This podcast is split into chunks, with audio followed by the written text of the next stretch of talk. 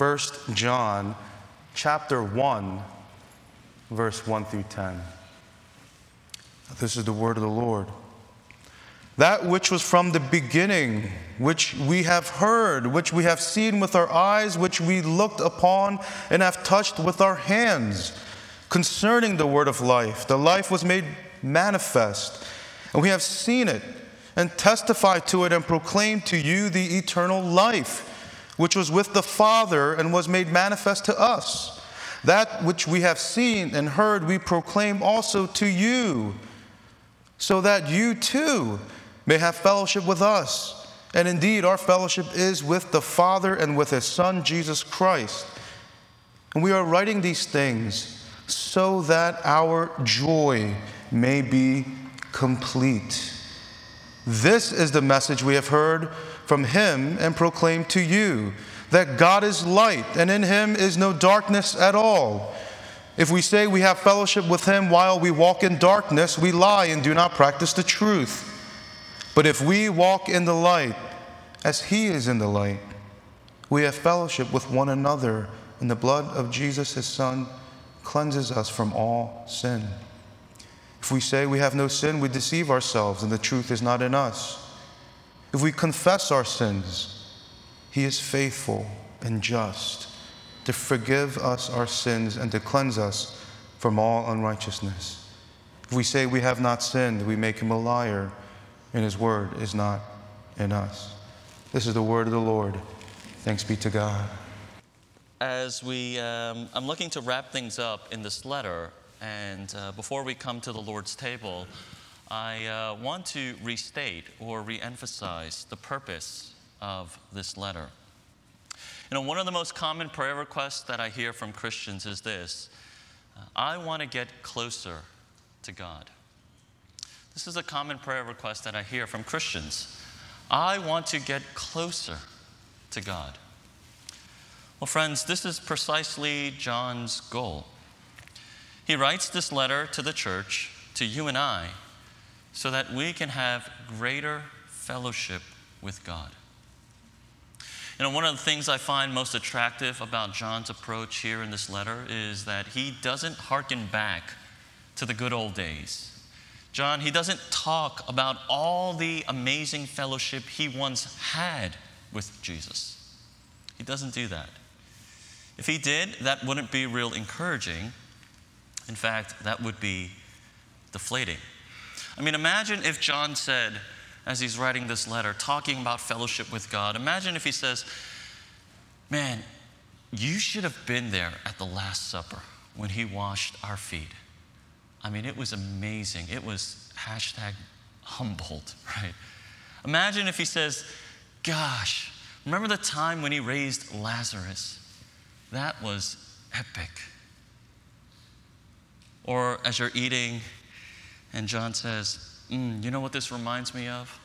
This reminds me of the best meal I ever had when Jesus rose again from the dead and he grilled fish with coals on the beach on the Sea of Galilee. I mean, imagine if John boasted of his intimacy with Jesus. Imagine if he said things like, You know, I was the only one who rested my head against Jesus' chest. I was the only disciple who ever felt his heartbeat, who ever felt his breathing. You know, we would think, what about us? Right? You had Jesus in the flesh. You experienced fellowship with him, but what about us? You see, John doesn't do that. He doesn't ground fellowship with God in personal experience or historical proximity. Rather, he grounds fellowship with God in three real simple and practical ways. These are three ways that John says you can enjoy great, greater fellowship with God. He says through these three ways through knowledge, through obedience, and through relationships. Friends, um, you know, I want to say in this last message as we go through John that deep fellowship with God is not anecdotal. Deep fellowship with God is not exclusive, but it is readily available and accessible to all of us through these very ordinary means. If that is your prayer request, I want to get closer to God. You don't have to have some esoteric experience. You don't have to have this amazing, amazing testimony of God working amazingly or miraculously in your life. As John writes about fellowship with God, he says, all of us, all of us have obtained fellowship with God through Jesus, and we can enjoy deeper fellowship with God through these very ordinary, ordinary means through knowledge, obedience, and relationships. And so, by way of summary, let me just touch briefly upon these three things. These are three ways that we can enjoy greater fellowship with God. So, first, knowledge. You know, it is virtually impossible to have a relationship with someone without first having knowledge of that person. You can't be in a relationship with someone without first having knowledge of each other. You know that person, and that person knows you. People who have a relationship without knowledge is called a creeper, or worse, a stalker. You see, John makes the point that we have this precious knowledge of God. He writes over and over, We know, we know, we know, we know God. He says, We know God because God has revealed Himself to us in His Son. We know God because the Holy Spirit bore witness to us. And because we know God, John says, we know who we are. Because we know who God is, we now know who we are. Because we know that God is our Father, we know that we are His children. Because we know who God is, we now know that we are from God. In other words, we find and discover our identity by first knowing who God is. John says, We know we have life in Him. We have knowledge of God because God revealed it to us. Now, I know that this doesn't sound special in any way, but if you give it some thought, it is astonishing, especially when you think about yourself, especially when you think about how reluctant you are to reveal things about yourself to others. To some degree or another, we all have this inclination in us where we want to hide who we really are. Most of us don't like to share what's really going on inside us. We don't want to share how we're really feeling. In fact, we don't even like giving away personal information, especially in today's day and age, where you give your phone number away to the wrong person and you'll get robocalled every hour. We have a hard time revealing things about ourselves to other people. We are guarded. We don't like sharing, we don't like revealing, because we worry if we can actually trust the person. We're afraid that they might judge us. We're concerned that they might misinterpret us. We're scared that they might use it against us. And the worst, you know what the worst is? We're tormented by the possibility that they might share it with someone else. But you know, God, He isn't insecure like us. And because God isn't insecure, He's actually vulnerable with us. God reveals Himself to us, He tells us what's inside, He shares His mind. He tells us first that He loves us, not worried if we will reciprocate. You know, God, He tells us that He's jealous for us. He tells us that He's jealous for us without being afraid of being labeled envious or even crazy. In the Bible, God bears it all. He shows us His heart he shares his vision for the world.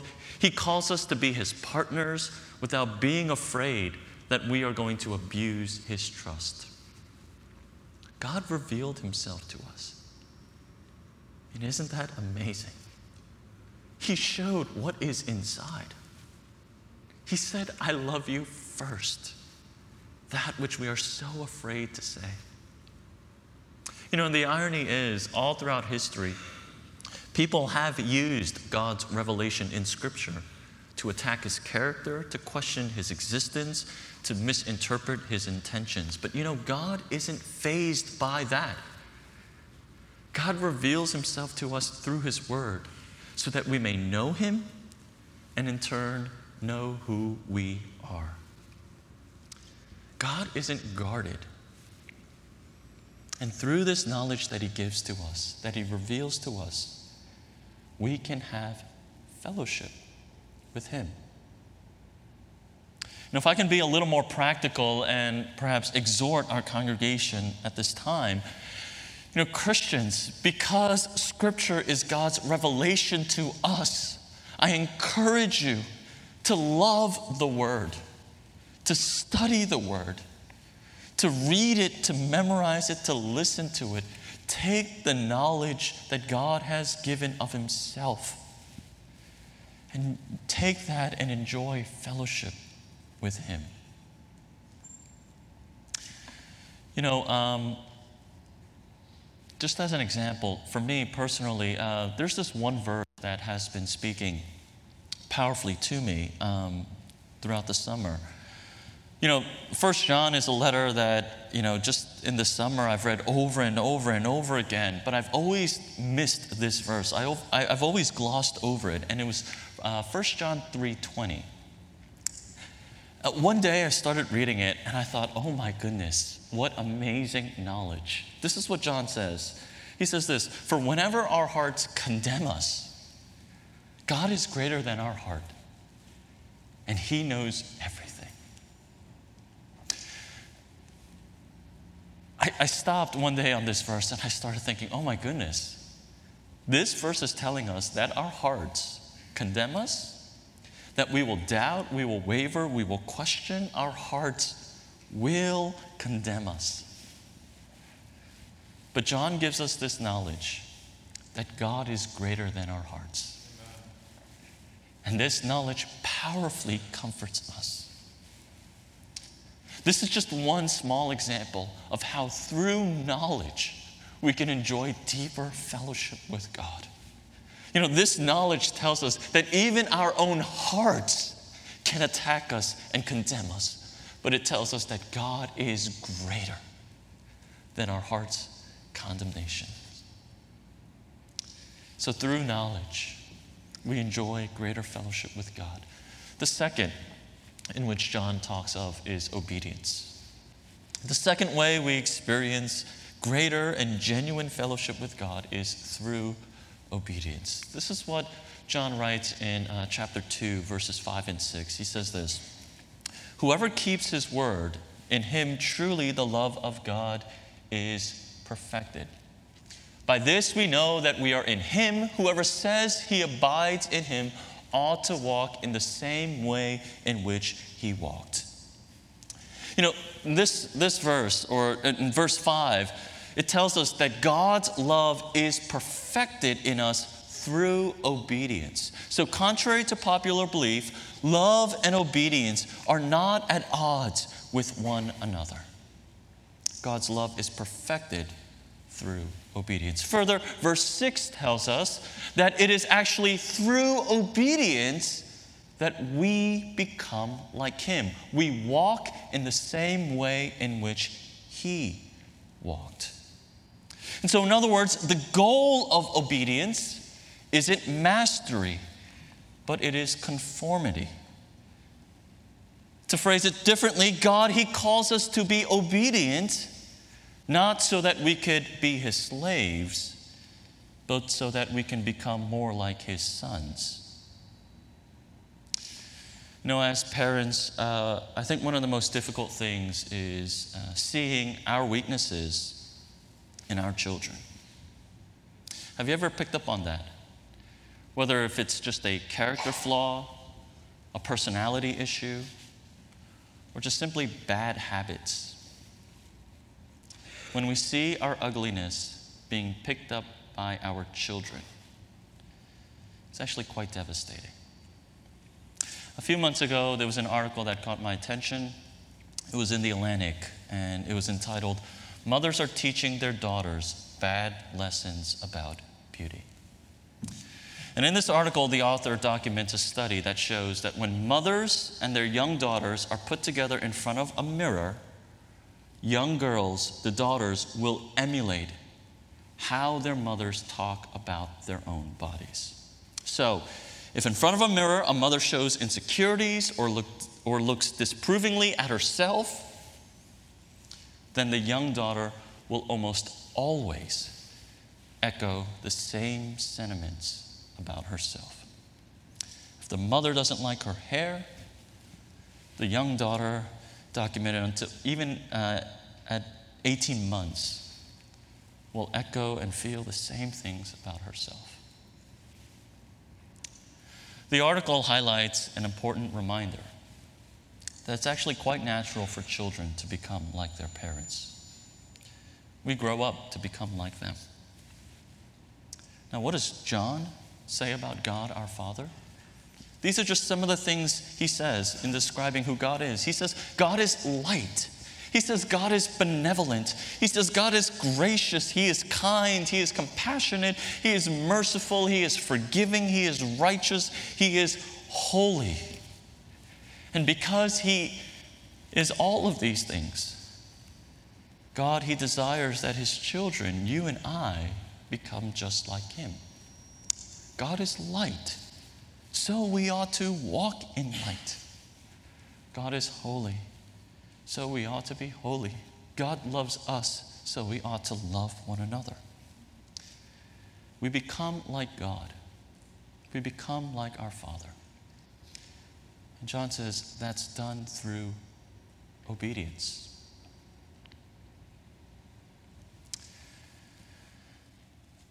You know, the good news of the gospel is this that Jesus accepts you just as you are. Or if I can say, Jesus accepts you despite who you are. But he doesn't leave you the way that you are. You see, God, He desires that we become like Him.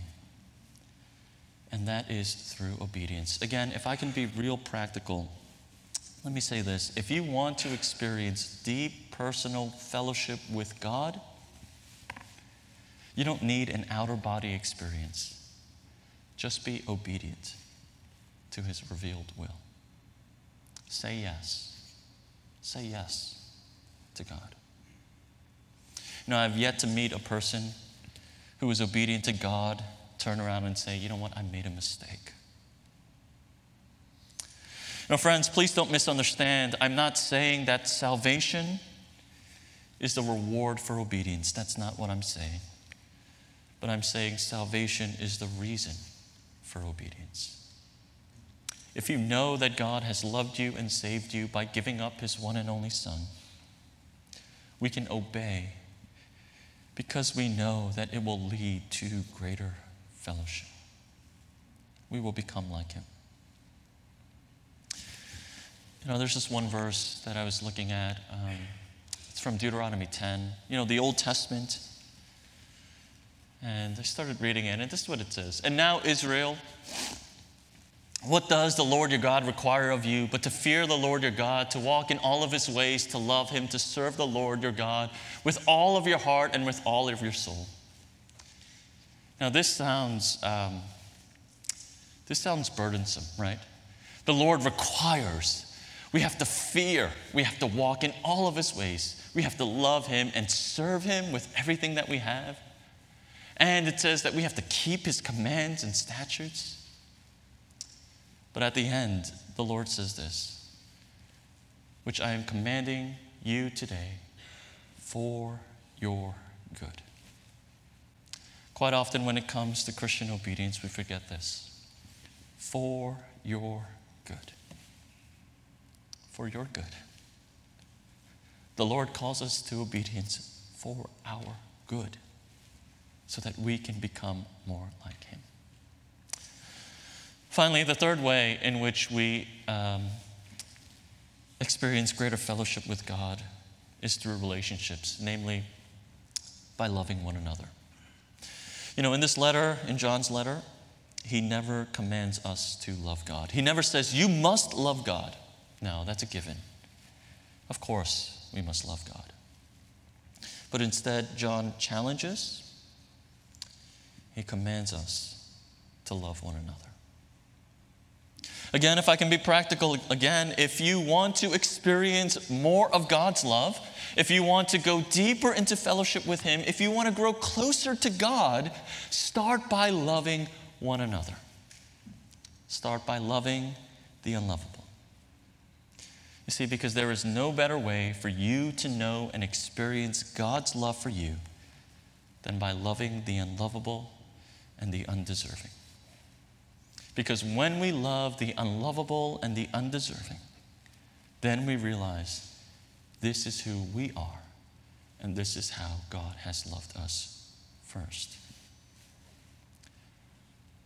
I think the Bible, um, when it speaks of sanctification and growing in holiness, it, there is a bit of a circular argument where we love God, and because we love God, we can love one another.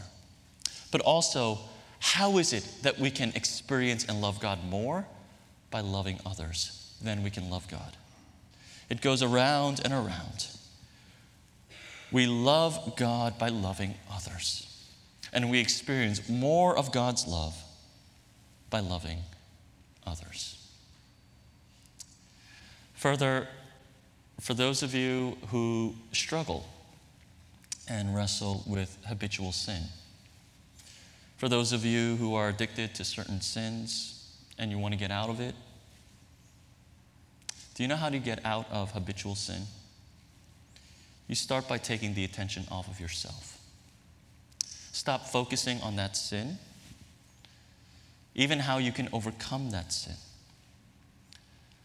and start spending time loving others. Become self forgetful. Give away your time in service to others. You see, patterns of sin feast on an overconsumption of the self. Patterns of sin grow through self loathing and self pity. Patterns of sin continue to grow as you focus more and more on the self. But they starve, they're choked when one joyfully gives away his or her life when he or she joyfully gives away their time, forgets about themselves, and focuses on others. And so, to answer your question, for those of you seeking greater fellowship with God, for those of you wanting to get closer to God, I encourage you to these three things which John draws our attention to fellowship with God through knowledge, through obedience, through relationships. Now, if I can just give you one encouragement, uh, if you look through these three things which John draws our attention to, I want you to look at that and see the area in which you lack.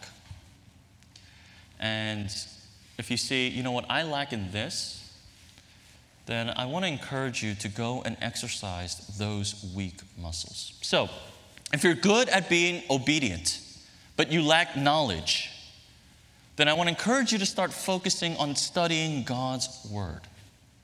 Or if you're strong in knowledge, but you don't love people, start exercising service. You see, these three things that John gives us, they're not spiritual gifts where you have one and not the other. No, these three things are ways in which we can enjoy greater fellowship with God.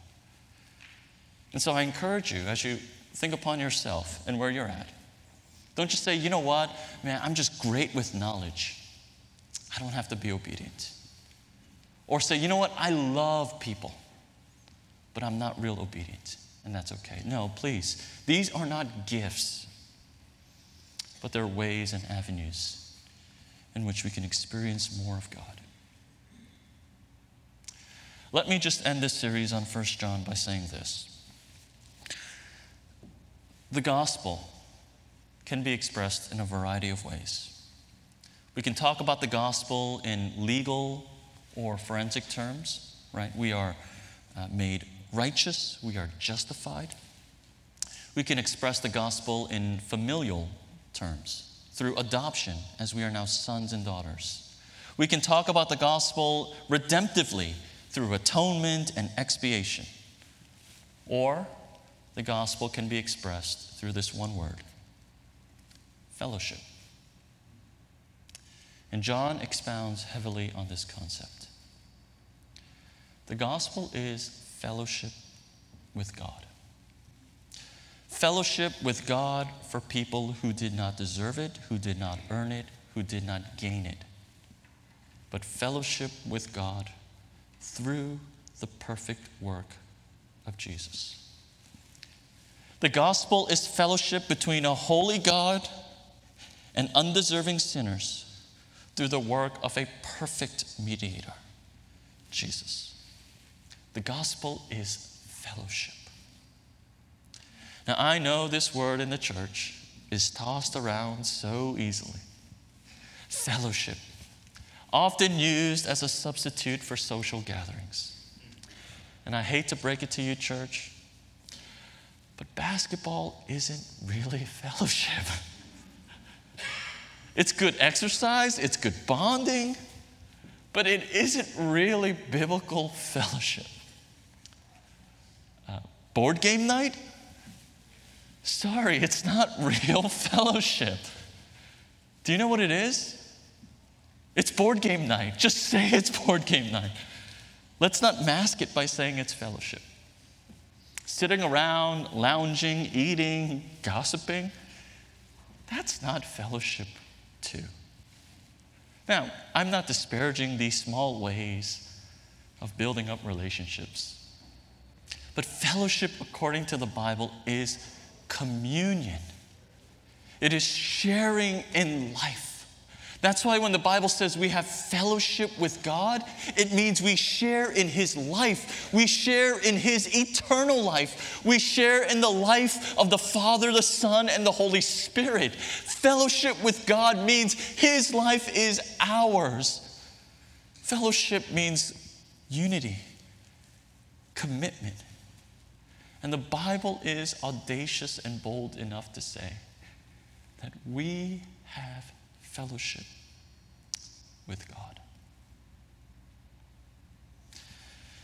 You know, if I can just share a little bit, um, this past week I had the opportunity to spend uh, a few days with my father. Um, you know, I haven't seen him for um, a little over six months, and um, you know, I was anxious to see him because I haven't seen him for a while, and a lot transpired in between that time. And, you know, there's a lot of things I wanted to share, a lot of things I wanted to, you know, talk about and, you know, try to reconcile and, uh, you know, try to grow in. And, um, you know, it, it was a frustrating time. It was a frustrating few days. I don't know if it was a cultural barrier or a language barrier or a generational barrier, but you know, it was difficult and frustrating to even have fellowship with my own father, my own biological father who raised me. It's not because of him only, it's probably because of me too, and all the sinfulness that we both have. And I start to think, man, fellowship is so difficult, and it can be so frustrating. Now, I know that this is not a foreign experience. You probably have the same thing with your own parents, with your own siblings, with your own children who are grown, with your own close friends.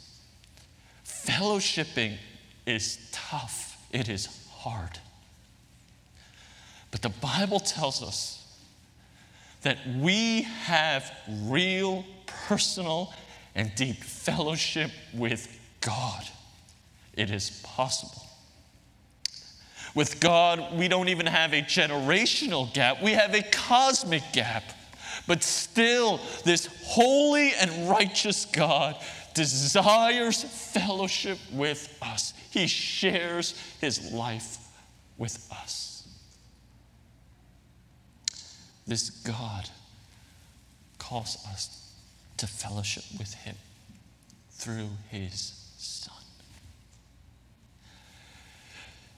You know, two of the most common symbols used to communicate the Christian gospel is the cross and a table. The cross, which points to forgiveness, atonement, sacrifice, and the table, which points to invitation, acceptance, embrace, fellowship. The Lord invites us to his table where we can enjoy fellowship with him. Church, would you use the means of grace outlined in this letter to go deeper with your Maker and with your Savior? Join me in prayer at this time.